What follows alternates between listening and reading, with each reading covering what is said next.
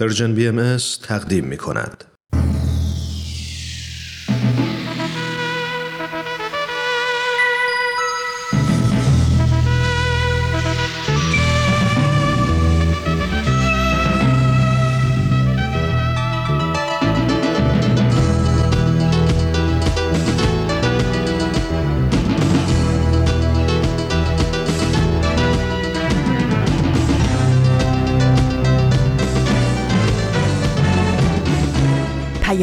دوست، برنامه‌ای برای تفاهم و پیوند دلها.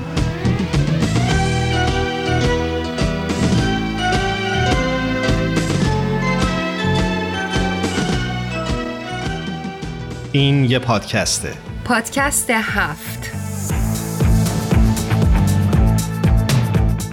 امروز جمعه بیستم آبان هزار و چهارصد و یک خورشیدی برابر با یازدهم نوامبر دو هزار و بیست و دو میلادیه. این صد و بیست و نهمین قسمت از پادکست هفته. درود و سلام حضور تک تک شما مردم عزیز ایران و همه فارسی زبانان خوبی که صدای ما رو در پادکست هفت میشنوید. من ایمان هستم، در کنار هرانوش میزبان شما خواهیم بود در طول برنامه امروز. من هم خدمت همه شما سرورانمون در هر کجا که هستید و صدای ما را از پادکست هفت میشنوید درود و سلام میگم. امیدوارم که همتون امیدوار و امیدوارتر باشید.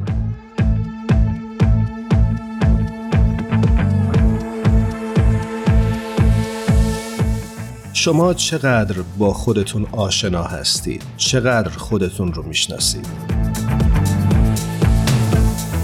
چرا به نظرتون خودشناسی میتونه اهمیت پیدا کنه؟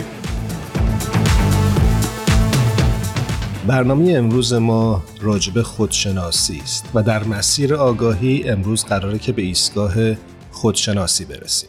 خودشناسی که از مهمترین مهارت‌های زندگیه که همه ما باید از اون آگاه باشیم.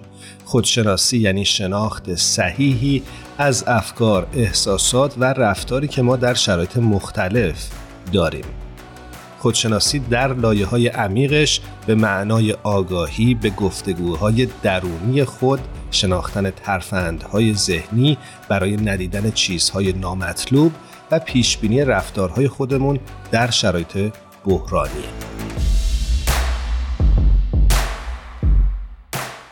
مرسی از توضیحی که دادی در مورد خودشناسی. همیشه فکرم درگیر این هستش که چرا خودشناسی انقدر اهمیت داره؟ چرا فلاسفه، مذهبیون، دانشمندا همه انقدر تاکید میکنن که هر انسانی باید خودش رو بشناسه؟ همونطور که توضیح دادی، ما وقتی که احساسات و رفتارهای خودمون رو توش دقیق میشیم و همیشه احساسات ما خوشایند نیستش، احساسات ناخوشایند هم داریم. بذاریم اسم بد رو روش نذاریم، به خاطر اینکه به نظرم چون که احساسات ما در ما طبیعی هستش نمیتونیم اسم خوب و بد رو روش بذاریم. یعنی احساساتی مثل خشم، حسادت، خجالت، اینا احساسات بد نیستش. در انسان تعبیه شده تا بتونه سروایو بکنه و بتونه زنده بمونه. برای همین ما از سیستم دفاعیمون استفاده میکنیم و و و خیلی صحبت‌های دیگه که فکر میکنم همه شنونده‌ها بهش آگاه هستن و هر کدوممون هر روز فکر میکنم که خیلی خوبه که یک قدم در راه خودشناسی بتونیم بیشتر برداریم. و فکر میکنم که خودشناسی حتی به ما کمک میکنه تا حقوق انسانی خودمون رو هم بهتر بشناسیم و بتونیم ازش حفاظت بکنیم. به نظرم همین میاد و اینکه ما وقتی که خودمون رو میشناسیم و احساسات خودمون رو میشناسیم متوجه میشیم که ما همه با هم یکی هستیم. یعنی همه ماها در واقع انسانهایی هستیم که این صفات و این احساسات رو تجربه می‌کنیم و بعضی وقتا این احساسات ما هستش که داره جلوی اتحاد ما رو میگیره و اینکه ما نمیذاره ما با دیگران ارتباط برقرار بکنیم، نمیذاره ما دوستی رو تجربه بکنیم، نمیذاره ما صمیمیت رو تجربه بکنیم. به خاطر در واقع بلاک شدن این احساسات هستش و خودمون رو نشناختن. و هر چقدر خودمون رو بیشتر بشناسیم، انسان‌های صلح دوست‌تر، انسان‌های رؤوفتر، به خاطر اینکه در واقع به اون ماهیت خودمون پی بردیم و ازش آگاه میشیم و حس بهتری رو تجربه میکنیم. و من امیدوارم، آرزو میکنم که همه مردم دنیا بتونیم هر روز بیشتر و بیشتر خودمون رو بشناسیم، نه هیچ کس دیگه، فقط خودمون رو بشناسیم. چه آرزوی خوبی، امیدوارم که محقق بشه.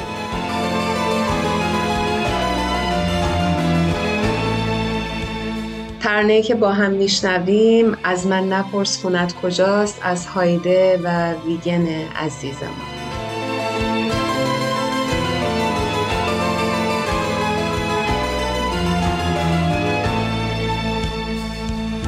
از من نپرس خونم کجاست تو اون همه بیرونه، ای هم قبیله چی بگم قبیل سرگردونه. مادر به در ترس همی هم خونه بیخونی، قربت ما دیار ماست خونین ترین بیرونه.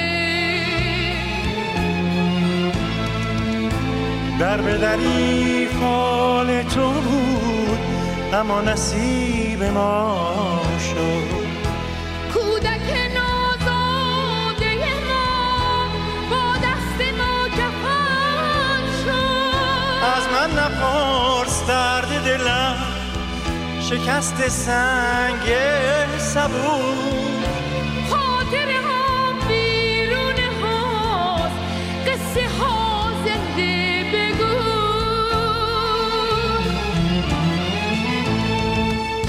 چه آرزوهایی که نمرد، چه سینه هایی که نسوخت، کسی دیگه تون بیاد رفته عروسی ندود. باور کنه هم آواز نشکسته بال پرواز،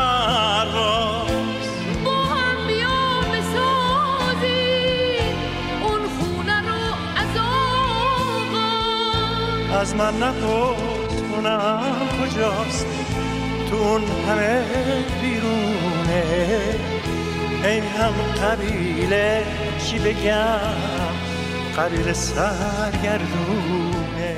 با صد و بیست و نهمین قسمت از پادکست هفت همراه هستید. من و هرانوش در این برنامه در خصوص آگاهی و ارتباطش با خودشناسی صحبت میکنیم. برای شما عزیزان که هم صدا و هم تصویر ما رو دارید، باید بگیم که ممنونیم که تا این لحظه با ما همراه هستید. پرانوش، به نظر تو آدمی که به خودشناسی، حالا به هر سطحی از خودشناسی دست پیدا کرده، چه خصایص و چه نشونه هایی داره؟ به نظرم خیلی سوال خوبیه. ایمان، اینجوری تصور بکن که یه آدمی درک کامل و عمیق داره از باورهاش، رفتاراش، عقایدش و توانایی‌های خودش. همچین آدمی رو اول تصور بکن، چقدر عجیب میشه. بعد فکر کن که این آدم دیگه تعصب نداره، آدمی هستش که رها هست، آدمی هستش که دیگه نمیشه بهش چیزی رو تحمیل کرد. و به نظر من میاد که هر کسی که از بند تعصبات خودش رو میتونه رها بکنه، یه انسان آگاه هست و داره در مسیر درست زندگی قدم برمی‌داره. آدمی که به شناخت درستی از رفتارهای خودش و انتخابهاش به طور آگاهانه دست پیدا کرده، میتونه با واقعیت زندگی روبرو بشه و یک روشنبینی رو تجربه بکنه که در انتخاب‌های بعدی زندگیش تصمیم‌های درست‌تری رو بگیره و به قول ماها عاقلانه تر رفتار بکنه. نکات بسیار مهمی رو بهش اشاره کردی و فکر میکنم که یکی دیگه از مسائلی که میتونه کمک بکنه که ما به خودشناسی برسیم اینه که ارزش‌ها و ضد ارزش‌ها رو برای خودمون مشخص بکنیم، چون شناخت ارزش‌های فردی میتونه در مسیر دستیابی به خودشناسی بسیار حائز اهمیت باشه. برای هر کدوم از ما یه سری مسائل خوب هستند، یک سری بد. به طور کلی شاید بشه گفت که شناخت ارزش‌ها به ما در شناخت اهداف و پیدا کردن انگیزه، جهت پیدا کردن مسیر درست و تلاش برای رشد کمک میکنه. دقیقاً. ایمان فکر کنم بحثا همینجا نگه داریم چون مهمان برنامه روی خط منتظر هستن. بریم با خانم فرزانه ثابتان عزیزمون صحبت بکنیم و بیشتر یاد بگیریم. بریم.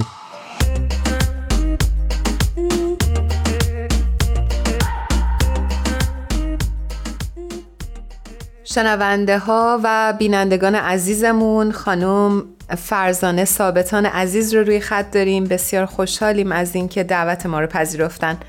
درود بر شما. منم درود و سلام بهتون میگم خانم ثابتان و خوشحالم که باهاتون صحبت میکنم. ممنونم. درود بر شما و همه شنوندگان و بینندگان عزیز و دستاندرکاران پشت صحنه. برای اون دسته از شما عزیزان که شاید کمتر با خانم ثابتان آشنا باشید، بعد بگیم که ایشون روان تحلیلگر هستند و مشاور خانواده. خانم ثابتان عزیز، همونطور که اطلاع دارین و شنیدین، امروز ما در مورد آگاهی صحبت کردیم. این بحث رو ادامه دادیم و به اینجایی رسیدیم که دوست داریم بدونیم که فرد و خانواده چطوری میتونه آگاهی روشون تأثیر داشته باشه.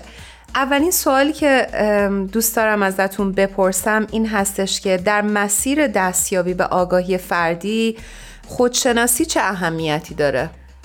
ببینید، خودشناسی و آگاهی فردی در واقع دو تا چیزی هستن که با هم مثل یه سیکل هستن که با هم میچرخن، یعنی یکی مستلزم دیگری و دیگری مستلزم اون یکی. ولی در درجه اول وقتی صحبت از خودشناسی میکنیم، خودشناسی به این معنی است که اول فرد خودش رو به عنوان یک انسان بشناسه و بدونه به عنوان یک انسان چه ویژگی هایی داره، زوایای وجودش چگونه است و چگونه عمل میکنه. در واقع خودشناسی وقتی یک فرد میخواد خودش رو بشناسه، اول به عنوان یک انسان به طور کلی میشناسه و بعد به عنوان یک فرد خاص که ویژگی های انسانی رو داره. وقتی فرد شروع میکنه به خودشناسی، طبیعیه که شاید از اولین چیزهایی که متوجه میشه این هست که میتونه گزینه ها رو ببینه، میتونه تفاوت ابهام و وضوح رو ببینه. اجازه بدید به من که من یه تعریف خیلی مختصر از آگاهی بکنم. آگاهی قدرت واضح دیدن و واضح کردن مسائل و گزینه هاست برای اینکه ما بتونیم انتخاب بکنیم. حالا من گاهی وقتا نگاه هم نسبت به خودم واضحه، یعنی خودم رو به عنوان یک انسان واضح میبینم، هویت خودم رو واضح میبینم، گاهی وقتا محیط اطرافم رو واضح میبینم، گاهی وقتا دیگران رو میبینم، گاهی وقتا نمیبینم. شما ممکن از یه نفر بپرسید تو یه تعریف از انسان داری؟ میگه که نه نمیدونم. خب انسانه دیگه، هممون میدونیم انسان چیه. معمولا وقتی این جواب رو میگیریم یک جواب مبهمه. کسی که عزم و قصد خودشناسی میکنه در مرحله اول سعی میکنه که خودش رو به عنوان یک انسان برای خودش واضح کنه، مفهوم انسان بودن رو واضح کنه. خب یکی از وجوه تمایز و وجوه مشخصه انسان بودن همین بحث آگاهی است که قوه واضح سازی داره. قوه این رو داره که مسائل اطراف رو، مسائل بیرونی و درونی خودش رو شفاف بکنه، گزینه‌های موجود رو ببینه و از گزینه‌های موجود انتخاب کنه. یعنی آگاهی مقدمه است و قدرت انتخاب کردن مقدمه است بر آزادی انسان.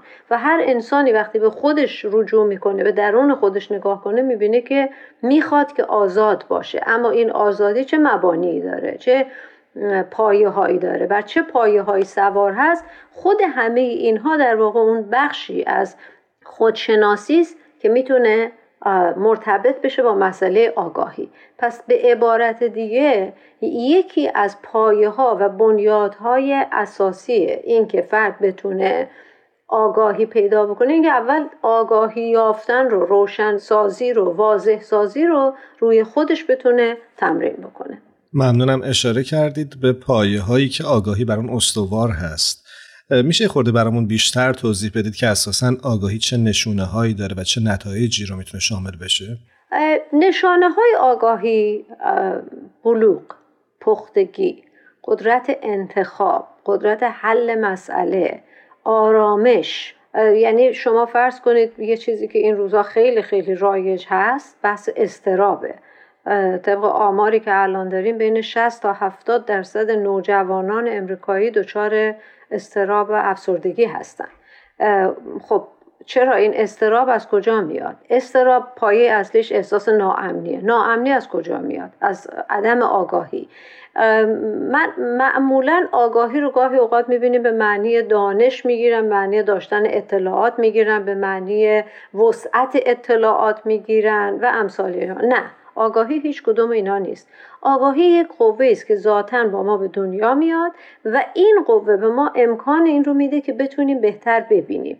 یعنی هر قدر فرد قدرت دیدن مسائل رو داشته باشه به همون گونه که هستن آگاهی داره. پس یکی از مبانی آگاهی یا ویژگی های آگاهی واقع بینیه. یعنی اگر من هر چیزی رو اونطور که هست ببینم این از نشانه های اینه که من دارم آگاهانه عمل میکنم. اما اگر سعی کنم اون چیزی رو که میخوام ببینم، اونجور که دوست دارم ببینم، تحریفش کنم، این میشه چی؟ میشه عدم آگاهی. پس از جمله نشانه هاش گول زدن خوده، گول زدن خود و گول زدن دیگران. از جمله نشانه های عدم آگاهی تعصب ها هستن. تعصب یعنی چی؟ یعنی دو تا چیزی رو که با هم ربط ندارن ما به هم ربطش بدیم. خب آگاهی چیکار میکنه؟ آگاهی یعنی به طور واضح رابطه بین دو تا چیز رو میبینه. مثلا در یه مسئله متاسفانه ناخوشایند هست، میگن که در ایران یادمه میگفتن زن نصف روز عقل داره. یعنی رابطه بین عقل داشتن و زن بودن رو یا عاقل نبودن و زن بودن رو، یا در غرب الان بحث سیاه پوستا هست، افراد رنگین پوست، میگن که اینا مثلا هوش بهر کمتری دارن. دو تا چیزی رو که به هم ربط نداره ربط نداره. یا سیاه پوستا مجرم هستن یا سیاه پوستا پرخاشگر هستن. دو تا چیزی رو که به هم ربط نداره، یعنی رنگ پوست رو یا جنسیت رو، زن بودن رو، میان ربطش میدن به عقل و هوش و درایت و پختگی. خب این ندیدنه از کجا میاد؟ از اینجا که من واقعا اون رابطه رو، اون چیزی که واقعیت وجود داره، ندیدم. پس میبینید از نشانه های عدم آگاهی میشه تعصب. از نشانه های دیگه عدم آگاهی میشه تقلید، دنبال روی کردن. من اگر خودم آگاهی داشته باشم، به چشم و گوش خودم بشنوم و به فکر خودم فکر بکنم، یعنی بتونم مسائل رو واضح ببینم، به چشم خودم بخوام ببینم، باید اون قوه واضح سازی رو در خودم تقویت کرده باشم. نشانه دیگهش میشه چی؟ میشه تقلید. خب تعصب میاد، تقلید میاد، عدم واقع بینی میاد، توهم میاد. در اصطلاح که روانشناس معروف اریک برن میگه همه اینا از نشانه های عدم بلوغ و پختگی است. یعنی اون حالت نفسانی بالغ انسان که میتونه با احاطه بیشتر، با قرار بیشتر، با احساس امنیت بیشتر، با اعتماد به نفس بیشتر عمل بکنه، اینها همه سوار هستن روی اینکه من واضح ببینم. یه مثال خیلی خیلی ساده میزنم. ما شب بیشتر میترسیم یا ابهام داریم وارد یه جایی که میشیم یا روز؟ چرا؟ برای اینکه شب خیلی چیزا رو نمیبینیم، ابهام داره برام. یعنی ترس از ناشناخته ها باعث میشه؟ نه ترس از ناشناخته ها، ندیدن. چون ناشناخته یعنی چی؟ یعنی من چیزی رو نمیبینم، نمیشناسم، باهاش مرتبط نمیشم. شما وقتی توی مه قدم میزنید، راه میرید یا رانندگی میکنید، نمیدونید تو فاصله پنج متریتون دره است یا کوه یا درخته، چون نمیبینیدش. ولی اگر همونجا نور چراغ ماشینتون رو بزنید بالا، میبینید آ این درخته یا دره است یا کوه یا هر چیز دیگه ای هست. بنابراین خود این دیدن اون نوری که میتابه که ما بتونیم به وضوح چیزها رو ببینیم، تفاوتشون رو ببینیم، تمایزشون رو ببینیم، هر چیزی رو اونطور که هست ببینیم. این میشه چی؟ میشه آگاهی. اگر این کار رو نتونیم بکنیم، به عبارت دیگه یکی از مهمترین شاخصه های کاهش آگاهی یا کمبود آگاهی یا ناآگاهی عدم واقع بینیه، که عدم واقع بینی ملاک سنجش سلامت و عدم سلامته. یعنی کسی که دچار توهم میشه ارتباطش رو با واقعیت قطع کرده، با واقعیت ارتباط نداره و بهش میگیم سالم نیست، میگیم اختلال داره. چرا؟ چون واضح نمیبینه، تو ذهنش درهم برهمه، دریافتاش، ادراکاش درهم برهمه. این یک شکل افراطیشه. تا بیارید شکل‌های خفیف‌ترش که همونطور که گفتم مثل تعصب، دو تا چیزی رو که به هم ربط نداره من تو ذهن خودم بهش ربط میدم. چرا؟ چون به وضوح نمیخوام ببینم، تجزیه تحلیلش نمی‌کنم، قیاسش نمی‌کنم، کشفش نمی‌کنم، ویژگی‌هاش رو نمی‌بینم به طور واضح. اینا میشه چی؟ میشه نشانه‌های عدم آگاهی. جایی که آگاهی نیست تقلید هست، جایی که آگاهی نیست تعصب هست، جایی که آگاهی نیست خشونت هست، جایی که آگاهی نیست کنترل و سلطه‌جویی هست، جایی که آگاهی نیست تمام چیزهایی که ما متاسفانه در بعضی از موارد میبینیم، همه تجربه میکنیم این رو در زندگیمون، که افرادی که دور و بر هستن یا جامعه‌ای که ما تجربه میکنیم، بعضی از جوامع، اینا همه میبینیم که چیه؟ که اینا نشانه های عدم آگاهیه. وقتی آگاهی اتفاق بیفته، من بتونم به طور واضح مسائل رو ببینم، اون قدم عمده برای اطمینان خاطر، برای شناخت مسائل، برای انتخاب و برای آزادی باز میشه. اون که نباشه همه اینها از انسان گرفته میشه. سپاسگزارم ازتون خانم ثابتان عزیز. حالا یه سوال دیگه برای من پیش اومد که این آگاهی فردی چطوری به دست میاد و حالا وقتی که اون فرد آگاه شد بر خانواده و اطرافیانش اون فرد چه تأثیری میتونه بذاره؟ ببینید، اولین مسئله، خب البته برای آگاه شدن مراحل متفاوتی رو باید طی کرد، ولی اولین قدم توجهه. ما خیلی از اوقات میبینیم طرف میگن غافله، غفلت میکنه، یا در آثار باهایی خیلی عنوان میکنن که غفلت نکنید، مراقب باشید، سعی کنید که هوشیار باشید. اینها در واقع در درجه اول توجهه. شما هر چیزی رو که بخواید برای خودتون واضحش بکنید، اول باید بهش توجه بکنید. الان من برای بینندگان و شنوندگان عزیز یه مثال کوچیک میزنم. به اندازه یک دقیقه دور و برتون رو نگاه کنید، هر جایی که نشستید ببینید چه چیزایی وجود داره. چه بسا چیزایی میبینید که اصلا قبلا بهش توجه نکردید. حالا دفعه دوم یه دقیقه دیگه به خودتون دوباره فرصت بدید، دوباره ببینید چه چیزایی رو میبینید، دوباره میبینید این دفعه یه چیزایی رو دیدید که دفعه قبل ندیدید. خب این یعنی چی؟ یعنی واضح شدن. ممکنه من دفعه قبل دو تا صندلی بغل دستمو ندیدم، ولی الان دارم میبینم. چقدر اتفاق میفته که من صبح میرم سر کارم، ده سال دارم از خونم میرم تا سر کارم، ولی فلان ساختمون اصلا ندیدم چه رنگیه، حواسم نبوده، و وقتی میبینم ای این ساختمون رو تازه درست کردن، نه این ده سال اینجاست، من توجه نکردم. پس از ویژگی های مهمی که، یعنی قدم هایی که ما برای آگاهی باید برداریم، اول توجه بکنیم به امور، دقت بکنیم، انصاف داشته باشیم. اینا همه چیزاییست، یعنی نخوام از خودم، برداشت خودم، درک خودم رو بدم، سعی کنم انصاف، یعنی اون چیزی رو که واقعا هست ببینم.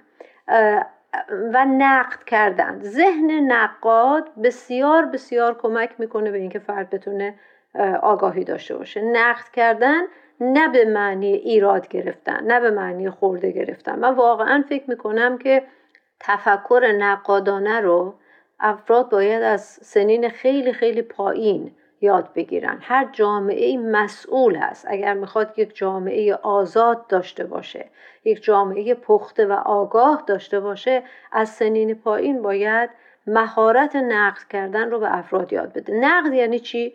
یعنی من مرور بکنم هر مسئله رو، به راحتی نپذیرم، نگم همینه که هست.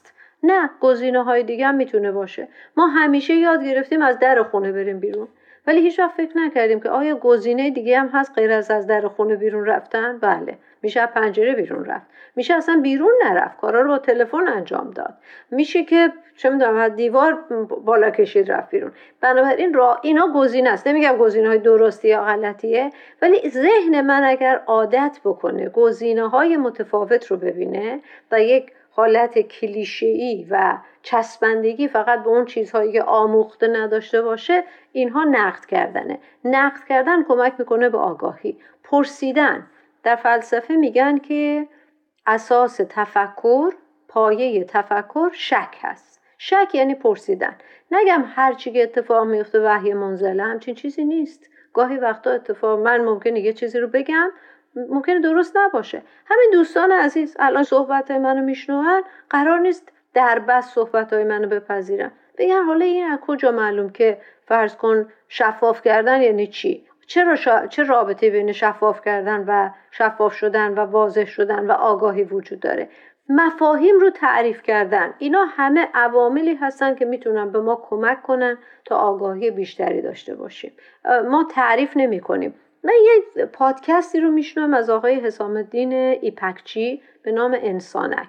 ایشون مهارت عجیبی دارن در تعریف کردن مفاهیم و شما وقتی این رو میشنوید میبینید این مفاهیم رو که باز میکنن انگار من ذهنم یه نورافکن میفته توش. راجب مثلا فرض کنید میگن اقتصاد از باب افتعال میاد به معنی قصد کردن. من قصد بکنم که رابطه بین امکانات و نیازهام رو بسنجم. ببینید این تعریف رو هیچ شاید من شخصا هیچ وقت با این نگاه به اقتصاد فکر نکردم. اصلا تعریف اقتصاد نگفته بودن اقتصاد یعنی چی. این شک کردن، این سوال کردن انگار یه تلنگری است به اون قوه نهادینه درونی من که ما اسمش رو میذاریم آگاهی یا قوه واضح سازی. من برای اینکه به اون مرحله قدم بردارم باید چیکار کنم؟ باید طرح سوال کنم. باید تردید کنم. هر چی به من میگن لزوما نباید درست باشه. من بوده اتفاق افتاده، مثلا دوستان گفتن که فلانی رو دیدی انقدر خوب حرف زد، بعد من شنیدم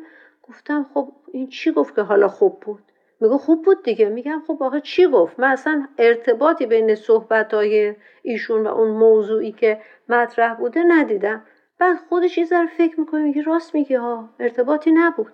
نه اینکه بخوام بگم بده یا خوبه، اصلا ارزیابی نمیخوام بکنم، ولی دیدن این ارتباطات، همه اینها برمیگرده به این که ما بتونیم آگاهانه تر، به عبارت دیگه واضح تر و روشن‌تر مسائل رو ببینیم. طبیعیه جایی که نورافکن افتاده من خیلی بهتر میتونم عمل بکنم تا جایی که نیفتاده. ثمر و نتیجه آگاهی بلوغ و پختگی.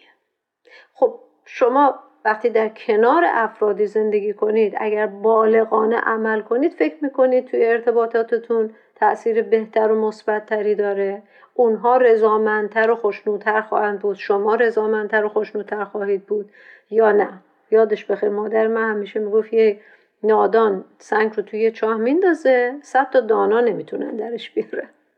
پس ببینید اگر من دانا باشم سنگ رو تو چاه نمیندازم، ایجاد مشکل نمی کنم، همیشه کمک هستم به حال دیگران، با پختگی، با درایت، با وضوح، با دقت، با انصاف، با دیدن همین مسائلی که عرض کردم خدمتتون، با دیدن گزینه ها.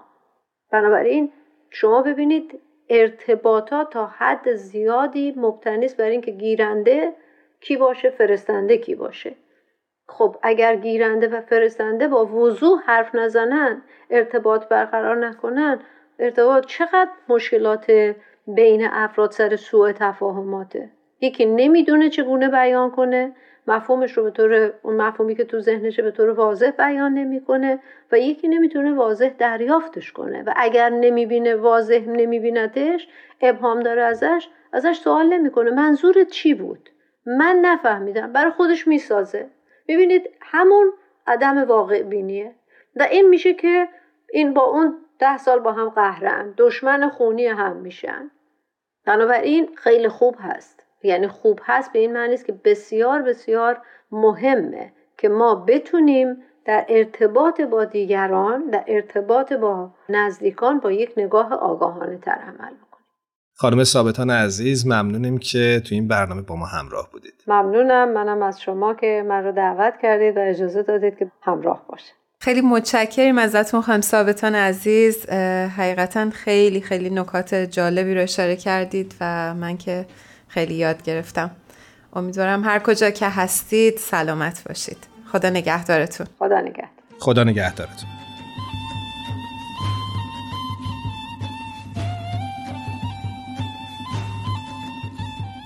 شما میتونید از طریق وبسایت Persian بی ام اس به آدرس persian bahai media dot org و یا از طریق کانال تلگرام این رسانه به آدرس Persian بی ام اس به آرشیو این برنامه ها دسترسی داشته باشید. وطنم تنم چه باشد که بگویم تن تو که تو جان و سراها همه جان روشن تو.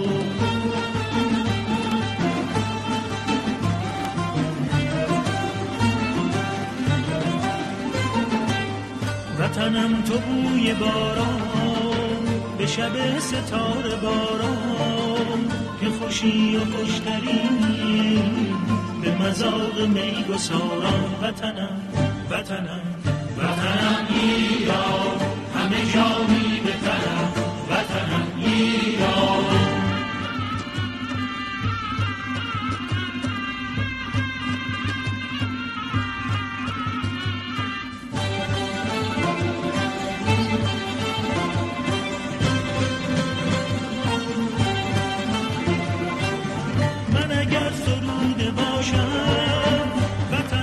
شعر نابی من اگر ستاره باشم وطنم تو آفتابی. وطنم وطنم وطنم ایران همه جا می به تنم. وطنم ایران. هرانوش، خوبه که توی این بخش از برنامه خیلی کوتاه چند تکنیک رو که روانشناس ها بهش اشاره میکنن برای رسیدن به خودشناسی با هم مرور بکنیم. حتما، خیلی موافقم. خیلی اشاره میکنن که در قدم اول از یادداشت های صبحگاهی شروع کنید. هر روز صبح قبل از انجام هر کاری چند دقیقه ذهنتون رو رها کنید و هر چیزی که به ذهنتون میاد رو یادداشت کنید. وقتی بدون سانسور ذهنتون رو مشاهده میکنید، اون موقع بهتر میتونید به احساسات و افکار خودتون دسترسی داشته باشید. این یه نکته‌ای رو به نظرم خوبه که به این مطلب اضافه بکنیم و اون هم تداوم هستش. هممون آگاه هستیم که تداوم در هر کاری منجر به موفقیت میشه و در خودشناسی هم که دیگه فکر میکنم خیلی بیشتر یادمون نره که هر روز سعی بکنیم که این یادداشت‌های صبحگاهی رو داشته باشیم. یه نکته دیگه هم که دیدم خیلی جا بهش اشاره کرده بودن پیاده روی بود. فکر میکنم که بد نباشه خورده راجبش توضیح بدی. من اینطور که متوجه شدم خیلی جاها هم خوندم ولی فکر میکنم که پیاده روی تند باعث میشه که ما ذهن ناخودآگاهمون فعال بشه و بتونیم بعد از اون پیاده روی تندی که هر روز کردیم، حالا هر کسی میتونه مثلا بیست دقیقه نیم ساعتی که انجام بده، بعدش میتونه باز دوباره یادداشت بکنه و خیلی خیلی عواطف و اون احساسات و اون باورهای ما روی کاغذ نوشته میشه. بسیار عالی. و چون وقتمون کوتاهه به یک مورد دیگه هم میتونیم اشاره بکنیم و اون هم مدیتیشن یا مراقبه است که به ما کمک میکنه تا ذهنمون رو ببینیم و به احساسات و افکار ممنوعه یا سرکوب شده خودمون اجازه بدیم تا به سطح هوشیاری بیاند و تا حدودی بهشون دسترسی پیدا بکنیم و از استرس و اضطراب رها بشیم. فقط دوستان عزیزمون یادمون باشه این استرس ها و اضطرابات و احساسات سرکوب شده گاهی خیلی خیلی هممون میدونیم که دردناک هستن. فقط مدیتیشن بکنیم و انجام بدیم هر روز و بذاریم این احساسات بیان بالا و تجربهشون بکنیم. هرانوش، اگه موافقی بریم و با آنیتا همراه بشیم که روی خط منتظر ماست. بله حتما بریم صحبت کنیم.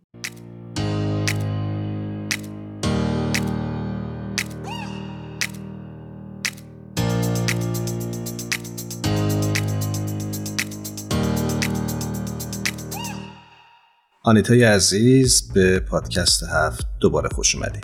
آنیتا جان، خوشحالم که روی خط هستی. درود بر تو. درود و سلام بر شما. منم ممنونم از صداهای گرمتون و دعوتتون. آنیتای عزیز، همونطور که میدونی موضوع ما همچنان در این هفته هم بحث آگاهی هستش. این هفته پرداختیم به آگاهی در خانواده و چه شکلی میتونه باعث بیداری ما بشه و چجوری میتونه به رشد ما کمک بکنه. دوست داریم ببینیم که این هفته برامون چی آوردی. هرانوش، من این هفته براتون در ابتدای قسمت آینه آینه میخوام درد دل کنم. چه خوب. بفرمایید. من میخوام بگم که دارم تمام تلاشم رو میکنم که این آینه از بین تمام این سرخی ها و سیاهی ها، صورتی ها و سبز ها رو هم نشون بده. اما همچنان فکر میکنم در برهه زمانی هستیم که نباید به نظر بیاد نمیشنویم و یا نمیبینیم و منفعل هستیم.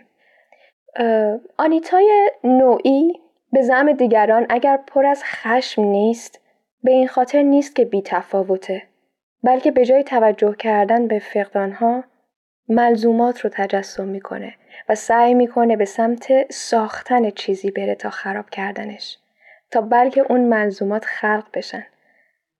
خوبه که صحبت داریم راجع به آگاهی میکنیم، چون که میخوام برم سراغ یک خالق معاصر، یک نویسنده‌ای که به آگاهی بخشی خیلی کمک کرده. از کی حرف میزنیم؟ از خالد حسینی. خالد حسینی که یک نویسنده افغانی آمریکاییه. توی افغانستان متولد شد و بعد ساکن آمریکا شد.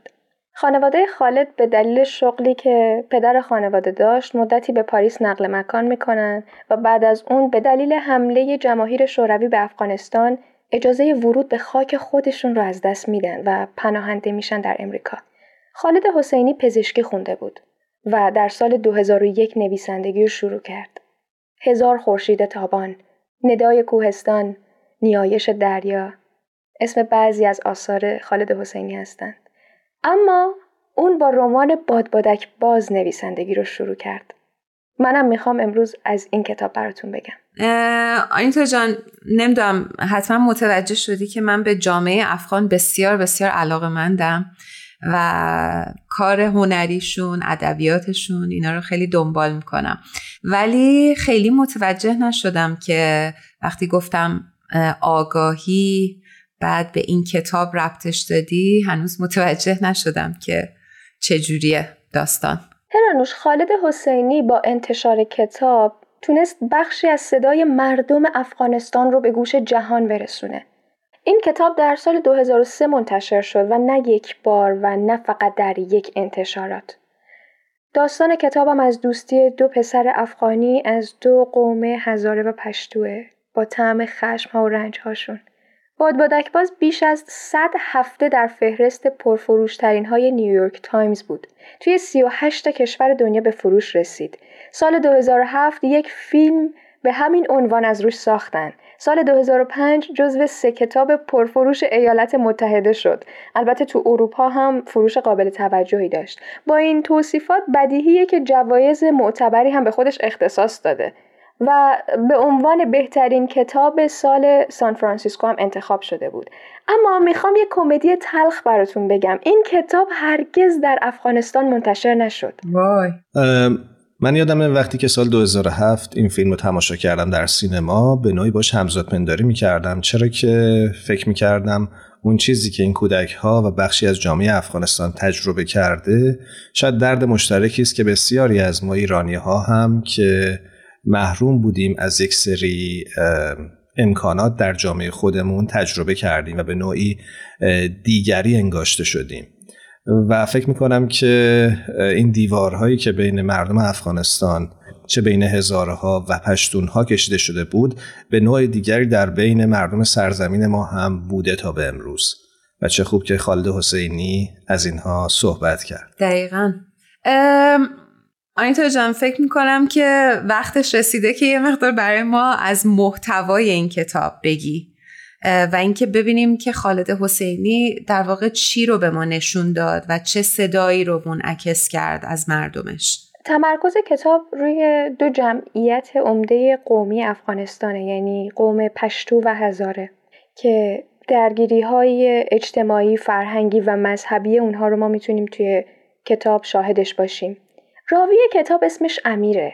امیر توی کالیفرنیا زندگی میکنه و در دهه هفتاد میلادی توی کابل زندگی میکرده و فرزند یک خانواده مرفهه.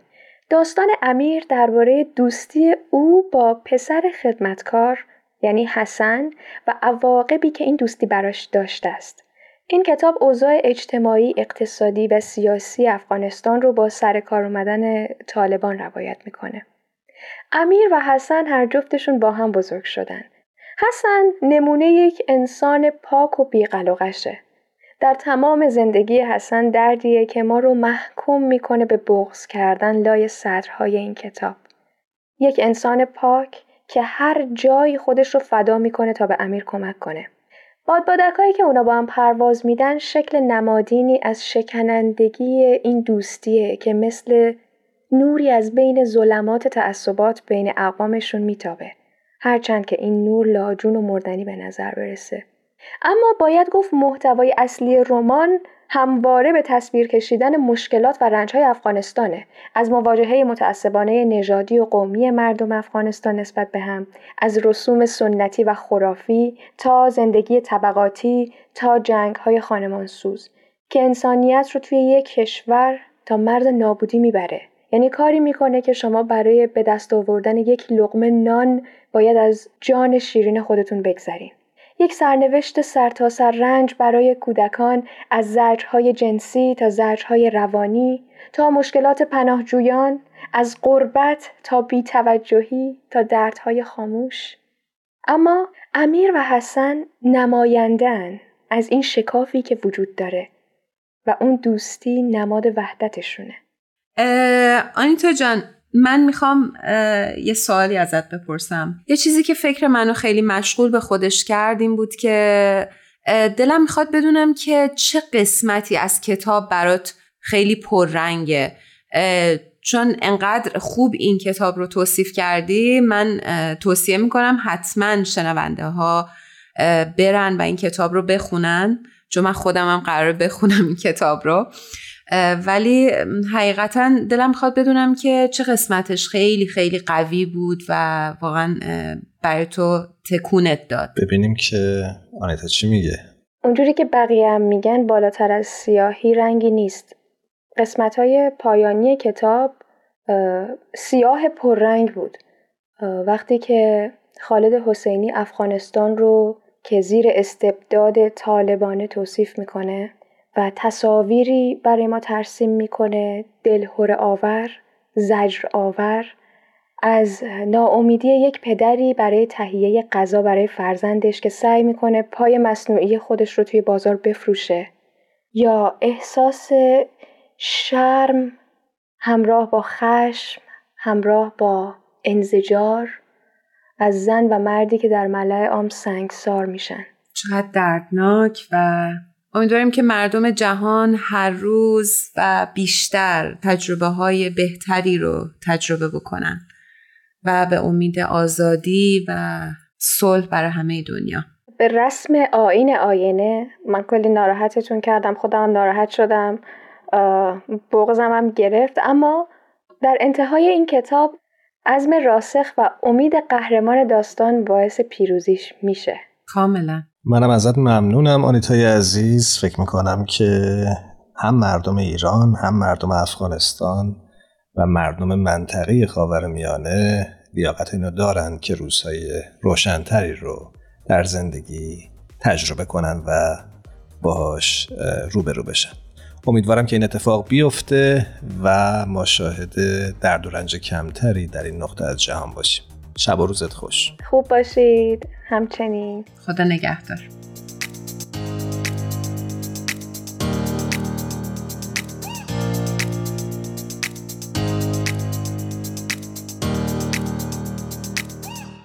سعدی استاد سخن در جایی میگه بگذار تا بگریم چون ابر در بهاران، که سنگ ناله خیزد روز وداع یاران. با تشکر از همه شما شنونده های خوبمون که تا این وقت با ما همراه بودید و همینطور از تهیه کننده های خوب برنامه‌مون که همیشه ما رو در تهیه برنامه ها همراهی کردند، تارا، میساق، پگاه و شایان عزیز. به امید آینده‌ای روشن برای همه مردم دنیا. شب و روزتون خوش.